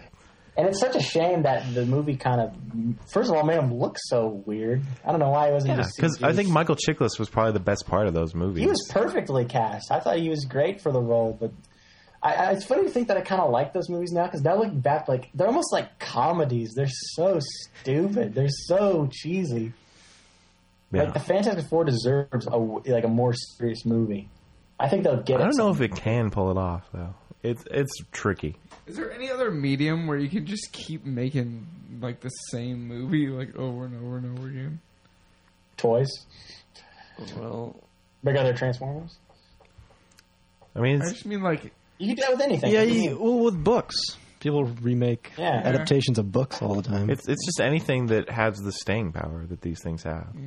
It just like it seems to me like especially recently with something like Superman or the Hulk or Well, Spider Man. Like so it seems like four years later we have a new Spider Man Because these these big superhero blockbusters are making tons of money. I mean, they're the biggest movie every year, Yeah. and so and these studios that license them out lose the license if they don't keep making movies. That's always the deal. So that's just the reality we're stuck in. Is we're going to keep seeing them. I don't think it's a big deal when you consider the fact that comics get relaunched all the time. It almost kind of makes sense. Yeah. Like another thing about superhero movies is I usually don't like sequels, but for superhero movies, I'm always on board for a sequel because it makes sense because they had like tons of stories in the comics, so Yeah. it works. So I don't just to think about Yeah. something like but like what about Batman? You think we'll have an, a reboot of Batman? I think it's going to be real interesting to see what happens after Dark because Knight like Rises. I, I feel like it's like the one franchise that's gone in this direction where like holy shit these are like actually like super amazing films you know what i mean like Yeah. are there any other franchises that have done that it's gonna be like you said interesting I've heard people theorize that if they ever want to make a Justice League movie, they'd probably just make a new Batman to set it up. Like they they do the same thing to the Avengers. They'd Like they make have a new to. Superman, They'd make a Batman. I don't know why they'd have to. i But I they couldn't you know i guess they don't have to Well, do anything well, One of the great things about new the Justice Batman. League is how like out of place Batman seems in the Justice League, and yet you know he totally is worth it because he's so much smarter than everyone else. He always knows exactly what to do, and of course he always has the perfect gadget to defeat every villain. Well, like, will Christian Bale do a uh, do a movie like that? Yeah, I I, th- I think after Dark Knight Rises, most of that cast is probably done with Batman and Chris Nolan as well.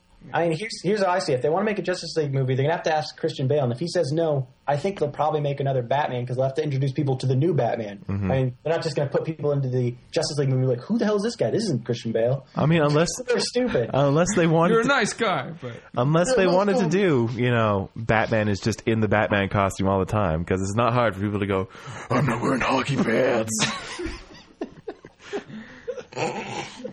exactly. What were we talking about? we were talking about the thing. is the thing going to be on our list? He's pretty damn good in the comics. I'd consider him. Okay. How about the Wolverine? no I love Wolverine Call so much. aka Weapon X. Yeah, the uh, one of the most famous member of the X Men. He's got knives in his hands, and he can regenerate. That's why he can do the knives in his hands. And he's got sweet facial hair. Oh yeah. Yeah, it does. kevin calabro was talking about how he thinks uh, luke scott looks like Yeah, like he's going for that wolverine look. What's funny about Wolverine is outside of the Hugh Jackman movies, he's always been portrayed as like a short, kind of ugly dude. That's one of the things I love about him. He's kind of the the opposite of what you expect to see in a superhero. You know, superheroes are tall and dashing. Here's this guy who's usually supposed to be about five three. He's got the weird haircut. He's like hella hairy and just grizzled. He smokes. He swears. I mean, as much as you can in a comic. And you know, he drinks and stuff. flips people uh, I mean, but he still he No. still protects people. no he doesn't do He would never flip the bird. Doesn't he he's like shing he's like Sure, he would. just in the he did that kind of shit all the time. But he's another one of those characters that was perfected, and I was talking about that that great run of the X Men in the early '80s by John Byrne and Chris Claremont. Because at that time, Marvel was like, "You guys should get rid of this Wolverine character. He's stupid. He's got a stupid costume. He's dumb." And they decided, "Well, we better start writing some really good stories for him," and that's what they did. And they kind of fleshed him out and uh, made him cool. And I think, arguably, he went on to be the maybe like one of the most uh, famous superheroes like the '90s. I feel like I feel like he was everywhere. You know, I mean, I mean, maybe just for me, I feel like he's definitely the biggest X Men. I think we can all agree. on They just made him so cool. They're like, well, he's like immortal, and he was like a samurai, and he like fought in all the wars, and then he got metal put on his bones, the hardest metal Yeah. known to Yeah, anyone. That's another thing. His power is really unique if you think about it. Like, you know, it's not just to say that, oh, he has middle class, because that's not his power. His power is that he has the ability to, you know, like heal and regenerate. So the thing is, you know, they they they, they took him and they put adamantium all over his bones because he could survive the procedure, and then he can has the claws too. And he, and he heals, you know, so he's always kind of he ages really slowly. So everyone else around him gets old and stuff. And he's got this really mysterious past. And he's Canadian, which is kind of interesting because how many superheroes are Canadian? I thought he was Australian. There's this really terrible '80s version of the X Men. They did like a cartoon pilot where they tried to launch a series in the '80s, and yeah, he they made him Australian. He was really stupid. They're just a stupid kid. they went with the totally wrong direction with him. But the '90s cartoon was better, and they did a pretty good job with him there. What what what was your opinion on the movie? On the On the the Wolverine, Wolverine movie? solo movie, Yeah. Hugh Jackman was really good, but literally nothing else was. Everything else was terrible. Ryan Reynolds is terrible.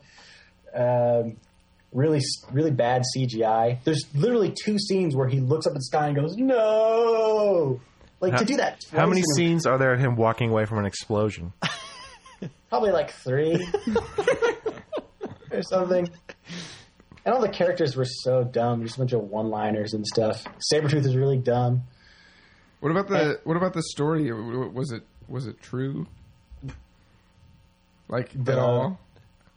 Like his to the backstory. comics? Yeah. Um, they kind of followed in, in in the early 2000s. They came, up with this series called that was called like Origin, where they came up with a backstory for Wolverine, which I didn't like because I always liked that he was a mystery, and he's just this guy that I feel like late 19th century poor farmer type guy, and that's the kind of the direction they went with in uh, X Men Origins. But then they also made Sabretooth his brother, which I thought was really stupid because that wasn't even in the Origin comic. That's something brand new. And then it doesn't make sense, like in the movies, in the later X Men movies, where Sabretooth and Wolverine have scenes together. It's like you guys are brothers, you know. Like they don't. He doesn't look anything the same because they've had a wrestler play him in the other X Men movies. Like they don't. Those movies don't gel. It's really at all. frustrating that th- with X Men Origins and also X Men First Class that they like half-heartedly tried to keep them in continuity with the first three X Men movies. It's like why not just reset it? No one cares. Yeah. Like they tried but didn't do a good job. Yeah, job. like they did a horrible job. Like they handicapped Professor X at the end of X Men First Class, even though in X Men Three, Patrick Stewart's fucking walking around in a flashback. It's just like a few, you know, when he's Patrick Stewart. Yeah, those movies. You, you try to watch those movies together, they're not going to make any sense. So uh, it, that hasn't been well kept movie series.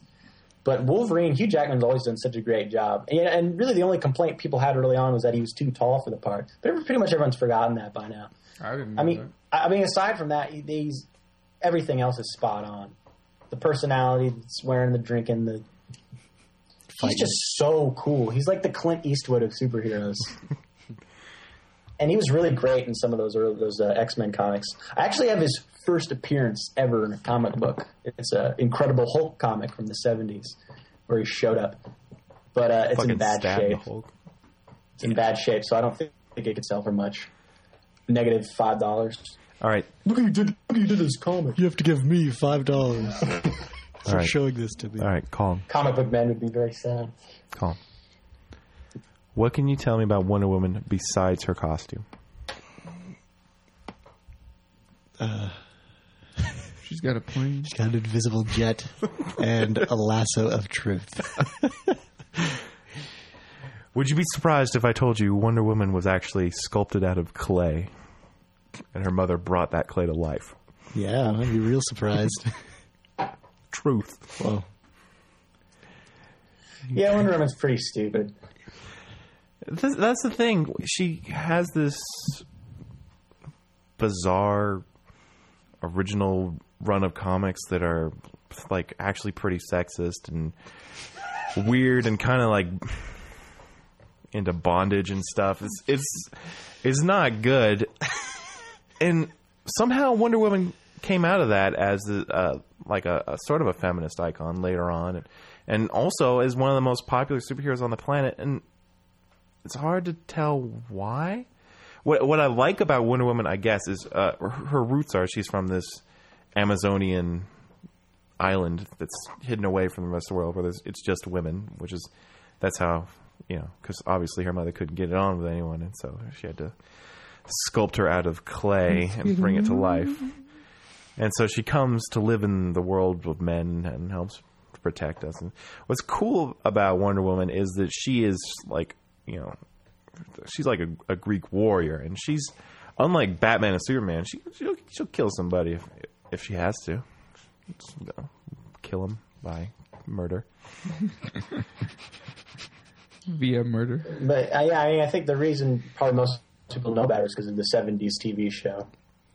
But I mean, I think there's a reason she hasn't been relevant since then. Because she's she's I mean, an invisible plane and a lasso of truth. What a lame way to interrogate someone, tying a rope around them. Like I want the Jack Bauer way, where you scream at them and then you may possibly kill them. Inject Like- them with painful. She's so she's such a dated character. That's the kind of the problem with DC characters. I mean, I, I think it's cool that they take these really ridiculous characters and try to make them like work. But I just I feel like some of them, the way they started off, it was just so weird and kind of cheesy that it'll never really work that well. I mean, they've they've, pro- they've taken her probably in some interesting directions, but I think at her basis, she's she's whatever. She's okay character. I don't think she's great. It's kind of a shame. Do you think there would be more? Mama! So many years of Wonder Woman, and yet there's there's that TV show that tried to get on there just like last year, right? And then it failed. Totally David E. Kelley's Wonder Woman. TV Warrior. It's a great song. I think isn't isn't the guy who wrote Wonder Woman also the inventor of like the lie detector test, like the polygraph? You're outside of my realm of knowledge. I think that is true, That's pretty weird. but uh, maybe that's why she has a lasso of truth. She's like me. Maybe the guy who created the lie detector really wanted to be a woman. Maybe. That's why he never took a lie detector test because he never wanted anyone to take, ask him that. Do you want to be a woman? All right, so John, we've got a we've got we've got eleven on this list. I'm I'm bumping Wonder Woman by the way. Um, Rorschach maybe is the one to go. I just feel like we came up with some pretty good points for like yeah, why we did. he's like Seems good pretty cool to me. Um, Uh, I think- thing maybe? See. thing for me. Yeah, me too. God, It's just such a shame because those Fantastic Four comics are so good. It's probably it may be the best. I mean, it's it's tough, but between that and Spider Man, best of those comics of that time, Fantastic Four and Spider Man. Um, there's also. So let me see. I'm taking a look. It probably will be Thing now. I mean, Iron Man maybe. Yeah, I'd get rid of Iron Man, dude. Drunk rich guy in a robot suit. Thing's cooler than Iron Man. I mean, that's that's hard to argue today to most people. Yeah, like to me, I don't have. I mean, I didn't have any relationship with Fantastic Four, and I didn't see the movies, and I was all about Iron Man. But like, I don't know anything about the comics per se. Mm-hmm. I mean, if you're just looking at this from the comic book stance, I think Thing head over heels would be the shit out of Iron Man. I mean, not. I mean, not in a fight. I mean, just as a character. Just the quality of the storytelling and the depth of the I, character. I think what I read of the Civil War made Iron Man a really interesting character, and you know the thing wasn't really a player in that. The what? The Secret Wars? No, the Marvel Civil War from just a few years ago, the mid two thousands. I don't. I don't care about comics from a few years ago. Sorry. to me, that's like Star Wars novels or something. I just have no respect for where so many comics have gone today. I tried to get back into comics in the 2000s. It just wasn't happening. Uh, so I'm always going to be just talking about like them these these characters in their heyday. And what about Hulk? Hmm. I'd probably pick Hulk over Thing. You can you can drop Thing. It's tough, but I feel like Yeah, I just I I got more joy out of the Iron Man movies than I have out of Fantastic Four comics from old times. I mean, this is our list, so it's got to be a group consensus kind of thing. Things definitely are number eleven though. That is, and then Iron Man's probably on the lower end of the spectrum on this list. Okay. I would think. Uh, Iron Man and probably Captain America, also pretty low down. Yeah, And Iron Man may be higher. Than, I don't know. It's just those movies. Those Iron Man movies are Those so Iron good. Man movies are so good. Cap- Captain America movie was pretty good, solid. But when I think about the best thing about Captain Miley America uh, was the Avengers comics, and those had Iron Man in them. So like his best moment was still sharing the spotlight with Iron Man. so maybe Iron Man is higher than Captain America. Okay, so let's put Captain America at number ten. Those movies are they're giving a big boost for Iron Man, man. Um, Iron Man, man. Iron Man, man. so I, I'm thinking now, eight and nine are probably Iron Man and, and Rorschach in that order. yeah. Wait. What, what was it? Uh, put Iron Man at number nine, Okay. and then I would put Rorschach at number eight, Uh, sure. just because Wait. Yeah. he's so you know he's just got the one thing. Wait a minute, though. I mean, I keep forgetting Daredevil's still on this list. Daredevil's pretty cool, but I don't know. He's that he's that cool. He's probably like nine. He's number nine. So, Now that I think about it, so Iron cool, Man's probably cooler than. Captain America. I feel like Daredevil's uh, the comics were better, and he was a better character than Captain America. Okay. So Captain America at ten, Daredevil at nine, Iron Man and Rorschach at eight and seven. Works for me. I'm looking maybe probably at Hulk next. That's perfect. Yeah. Top five time. And probably Green Lantern. Yeah. Okay. And then Wolverine, number four. Yeah. Now here's the tricky part that everyone's been waiting for: Batman, Superman, Spider Man. The big three. You want to just go around the table and. And uh, Okay, everyone, say your, you're number three. How about we all say it the exact same? No, how about? I always go to Colin first. This podcast. You want my number three? You're number three. Uh, I go Superman. Superman's your number three. Nancy, Superman. John. Superman. I would say it's Spider Man, but I'm Spi- cl- uh, I, I I almost said Spider Man, but then when Colin said Superman, I thought about it. I'm like, like I always, I always, unless I'm watching a Superman movie, I'm not really that about Superman. But if I'm watching a Superman movie, I'm like, oh man, I always forget how. There's- awesome Superman is." there's but I do think it's kind of lame that he can pretty much do whatever he wants. I just I really love Superman. There's just such a purity to him, you know. Yeah, I just it makes me so happy just makes to you want to play imagine Superman 64. having Superman around. No, it doesn't make me want to play Superman 64. Nothing would make me want to do that. You gotta fly through those rings, Sean. I can fly through rings in Star Fox 64 and have a much better time. But yeah, I mean, I think Spider-Man just has more depth as a character. He's got more uh, conflicts. He's more relatable, which is pretty amazing when you can make a superhero relatable. His powers are pretty unique, and we know what they all are, and everything. Uh, he had good comics. He had good villains. Superman's good. Uh, but I feel like he just doesn't. He, he lacks this the same amount of quality material that is based off of him. You know. But I, I love him so much.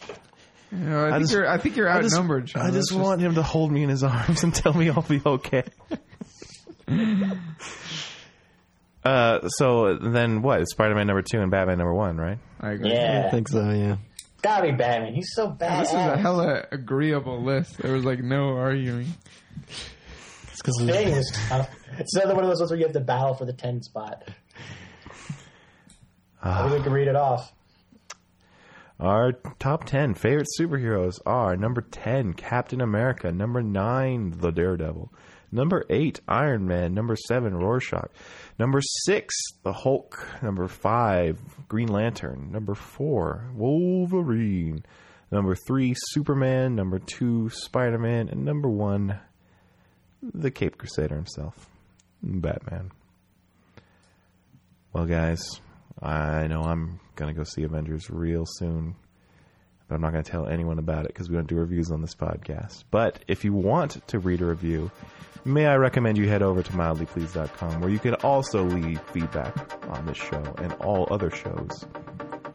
Until next time, we've been Top 10 Thursdays.